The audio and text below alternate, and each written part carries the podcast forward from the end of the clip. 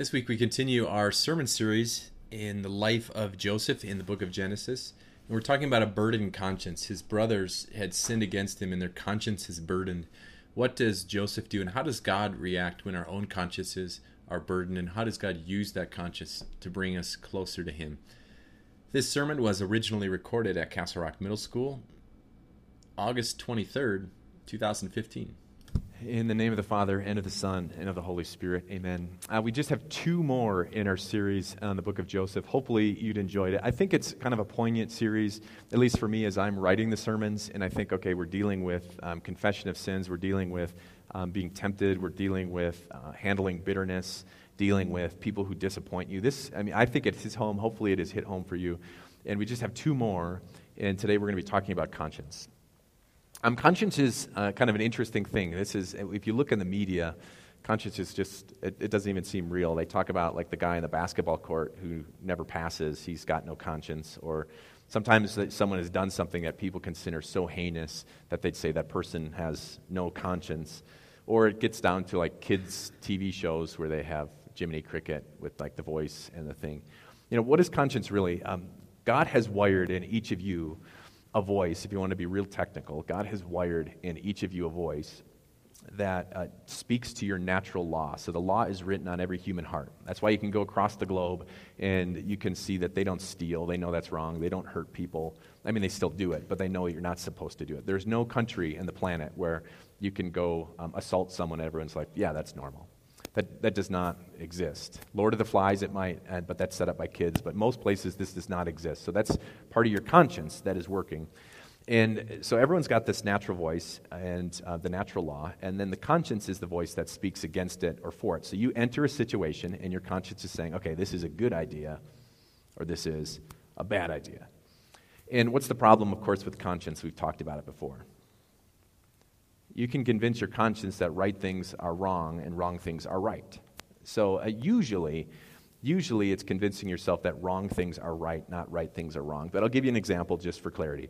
Um, if you grew up in a household where um, I, I, just mentioned to the kids, if the toilet paper roll is not, you know, the, the things going, the sheets this way and it's in the back part, maybe this was a huge deal in your household. So you see that, you feel pangs of guilt.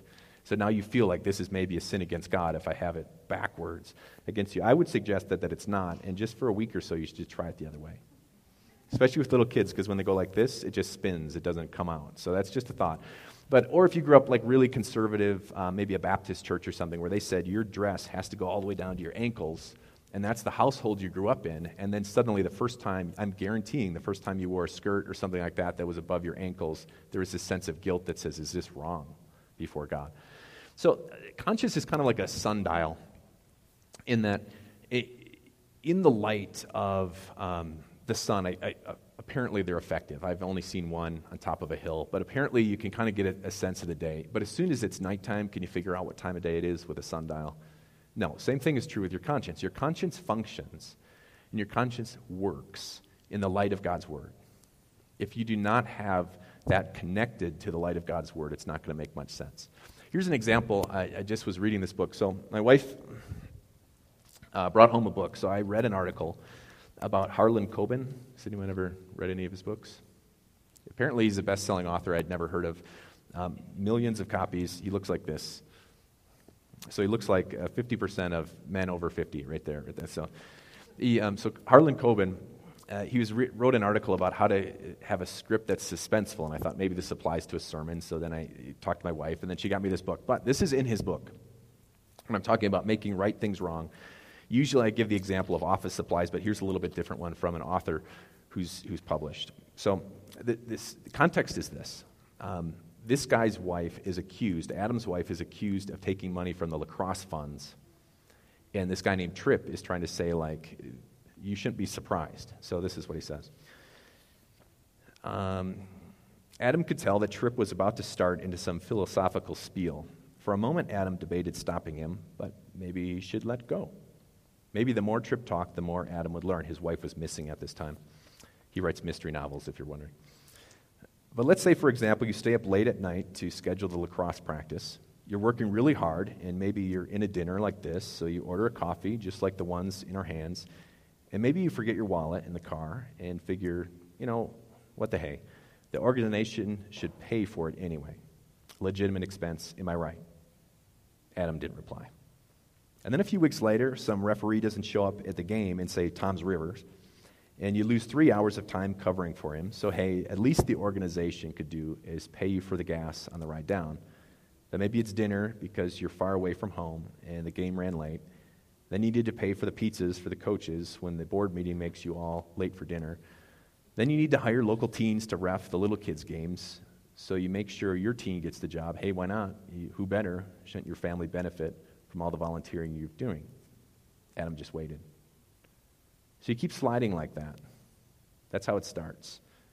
And then one day you're behind on a car payment, and what do you know? Your organization has a big surplus because of you. So you borrow some money, no big deal. You'll pay it back. So who are you hurting? No one. That's what you fool yourself into believing. What's the problem with your conscience? Your, your conscience eh, convinces you at times through justification and step by step by step that right things are wrong and wrong things are right. Without the light of God's word, you can get into a really dark place and you can uh, kind of just bury the things you've done in the past. And that's exactly what happened to Joseph's brothers. Uh, Joseph is now prime minister of Egypt, and he's, uh, he's setting up everything for the famine. And his brothers, who have uh, tried to hide this heinous crime, you can imagine under oaths and you know, like real life, I know what you did last summer, and said, hey, we will never speak of this again, as they sold their brother. Well, now it's coming back up, and they, they've buried this so long, and the famine comes in need. So this is uh, Genesis 42. So when Jacob learned that there was a grain in Egypt, he said to his sons, Why do you just keep looking at each other? He continued, I've heard that there is grain in Egypt. Go down there and buy some for us, so that we may live and not die. Then ten of Joseph's brothers went down to buy grain from Egypt. But Jacob did not send Benjamin. Now, why wouldn't he send Benjamin? Okay, we t- this is a couple weeks ago, so you got to like stretch your memory a little bit. So jo- uh, Jacob's married to two women, and then he has two maidservants who he also had relationships with. We said it's a dysfunctional family, but he's married to two women, and one woman he paid half a million dollars for and gave up 14 years of his life for a dowry, for the privilege to marry her. One woman he paid The woman he loved, the woman he said, I will give up 14 years of my life to work so I can marry you is dead. So she gave birth to two sons. One is Joseph, and as far as Jacob knows, he's dead. She gave birth to uh, Benjamin years later, that dies in childbirth. So now, here, the only thing left of that relationship is Benjamin, and he's saying, There's no way I'm going to send that child down. But Jacob did not send Benjamin, Joseph's brother, with the others because he was afraid that harm might come. Here's a real question that we're getting at what does God do when your conscience, you've convinced yourself that something you've done is wrong for so long it starts to kind of seared? Have you ever touched like hot plates and then your hands get used to it?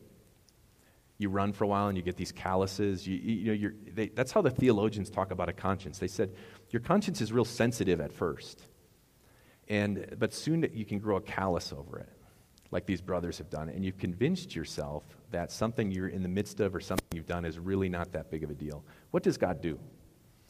What does God do when He desires so much to have a relationship with you? What would God be willing to do so that He can wake your conscience up so that you can have this better relationship with Him? Sometimes it means bring emptiness. You ever experienced that? You ever gone and like the cupboards are actually bare? Not like my bear, where we shop twice a month for groceries. So, like, towards the end, a little slim, a little slim. Not like that. Have you ever been there when it's like really empty? Financially, when you're saying, like, how can I actually get these bills to line up? You ever felt that way? If you haven't felt that way, fine.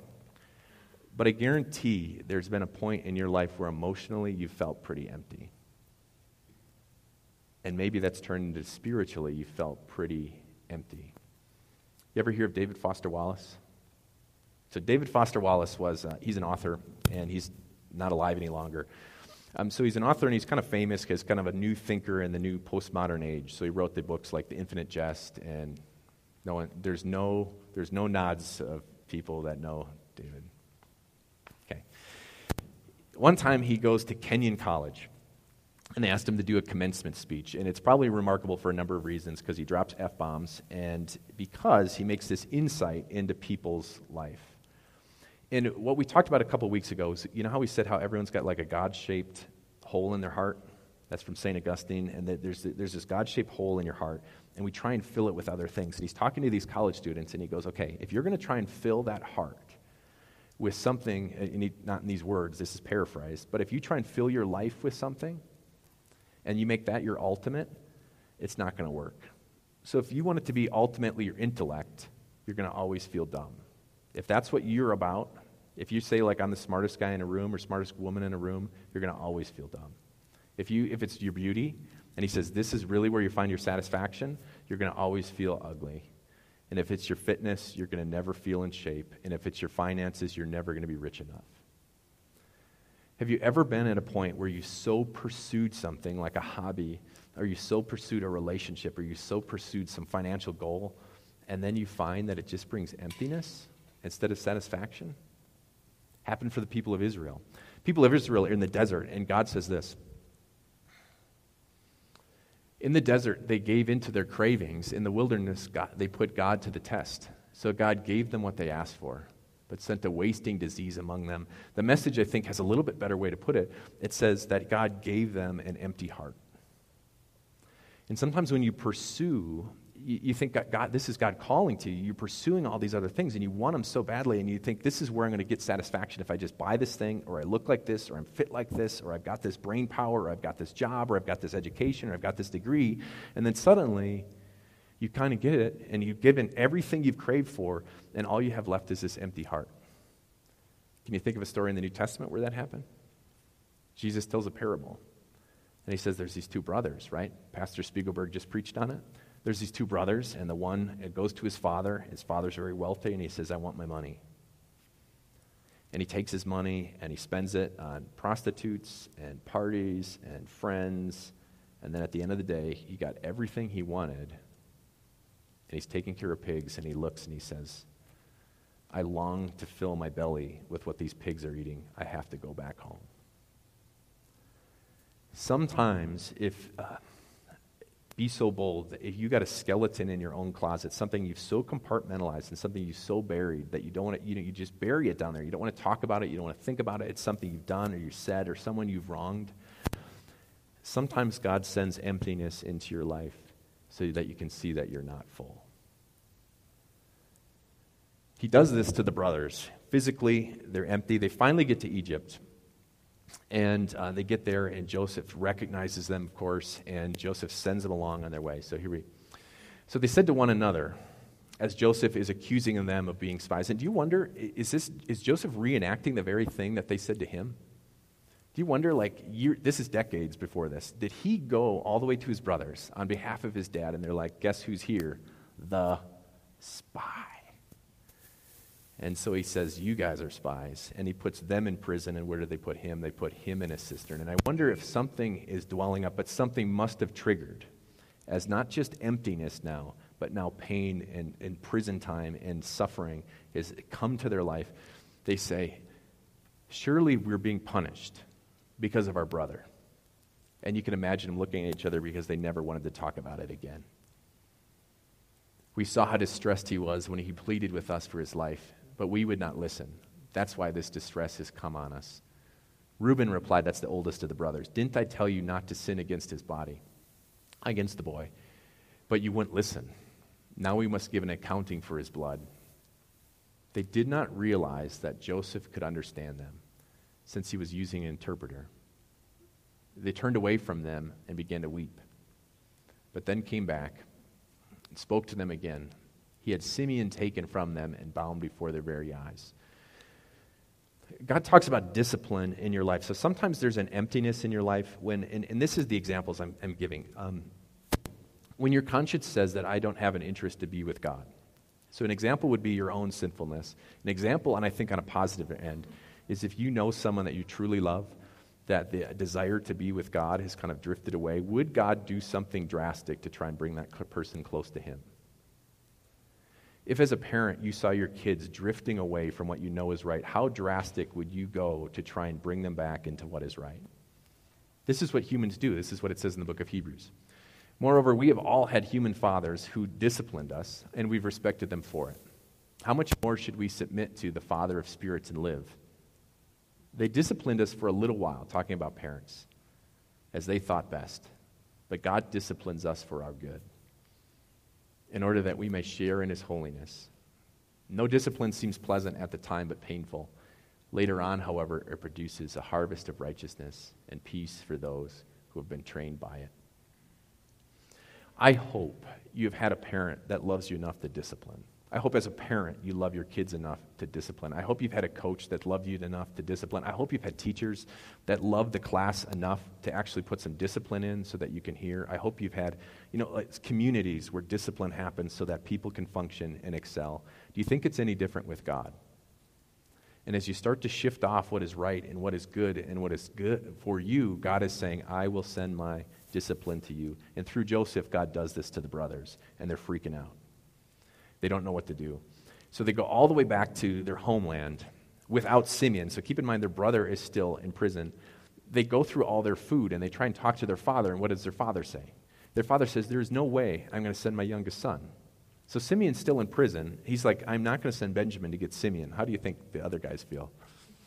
So, so he's there. You know, Simeon's there, and, and the dad is there, and he's like, We're not going to do it. And suddenly, you know, they, they can't eat. They need food. And he said, All right, I'll send my son. So he sends him all the way over there, and we went through the exchange as we read that very long scripture reading. Joseph sees him. He has dinner. He weeps. He's heard their own confessions, and it's really emotional for him. He sees his own brother, and he sends them on their way. You ever see that show uh, by John Quinones? I think that's how you say his name. What would you do? So what they do is they, they stick people in these situations like uh, maybe someone's wearing a burqa and they try and shop and then someone's bigoted against them. So then they, they wonder if people will step up.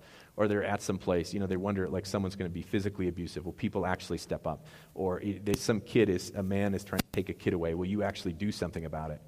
Here's Joseph's like real life. What would you do to his brother? So it's not enough that they said, we brought our brother along. He sends them on their way with the, the silver cup in his sack. So they get there, and the brothers, they open their sacks, and the, the, the steward runs after me, starts at the oldest. And it goes to Reuben, and then whoever's next after Reuben, and then all the way down, you know.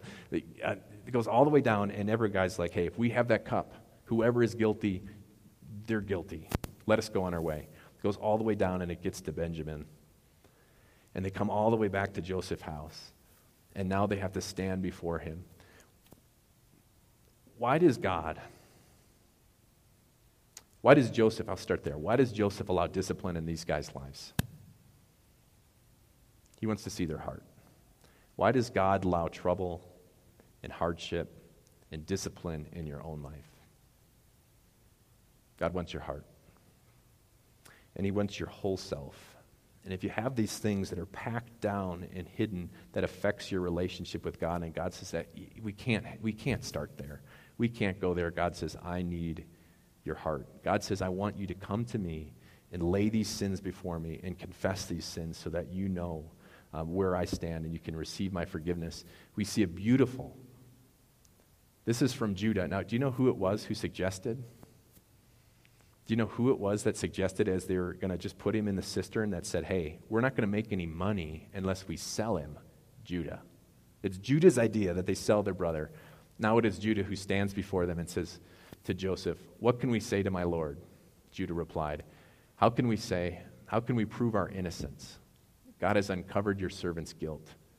We are now my Lord's slaves, we ourselves, and the one who is found to have the cup. The kicker is verse 33. This is his words, Judah. Now then, please let your servant remain here as my Lord's slave in place of the boy and let the boy return to his brothers. It's pretty awesome, isn't it? Not nearly as awesome as the son of Judah. As you stand before God with your guilt and your shame and you're trying to fill your heart with so many other things. And you stand before God, and God says, Listen, in your life, you have loved your job more than me, your kids more than me, your money more than me. As you stand before God, and God says, You deserve my damnation. You deserve destruction.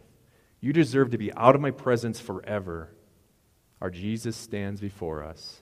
He stands before God and says, No, then, let your servant remain. Let your servant die. Let your servant be your slave forever in place of them. And let you go. That is our Savior. Why does God allow uh, pain and suffering and discipline in your heart? Because God wants your whole heart. He wants this affect your life in such a way so that you're closer and closer and closer to Him. And He wants it to change you from the inside out so that we can stand and say, I have a Savior who loves me enough to stand in my place. I have a Savior that loves me enough to change the way I live. And He wants us to have a clear conscience. Take all those buried things up and get rid of them and lay them before them because every single one is wiped out. Amen. Heavenly Father, Son, and Holy Spirit, it's so frustrating when things happen in our life. We feel barrenness, we feel pain, we feel frustration, but we know that these things, because you love us, are like a, a father and a mother. These things happen to us to bring us closer to you.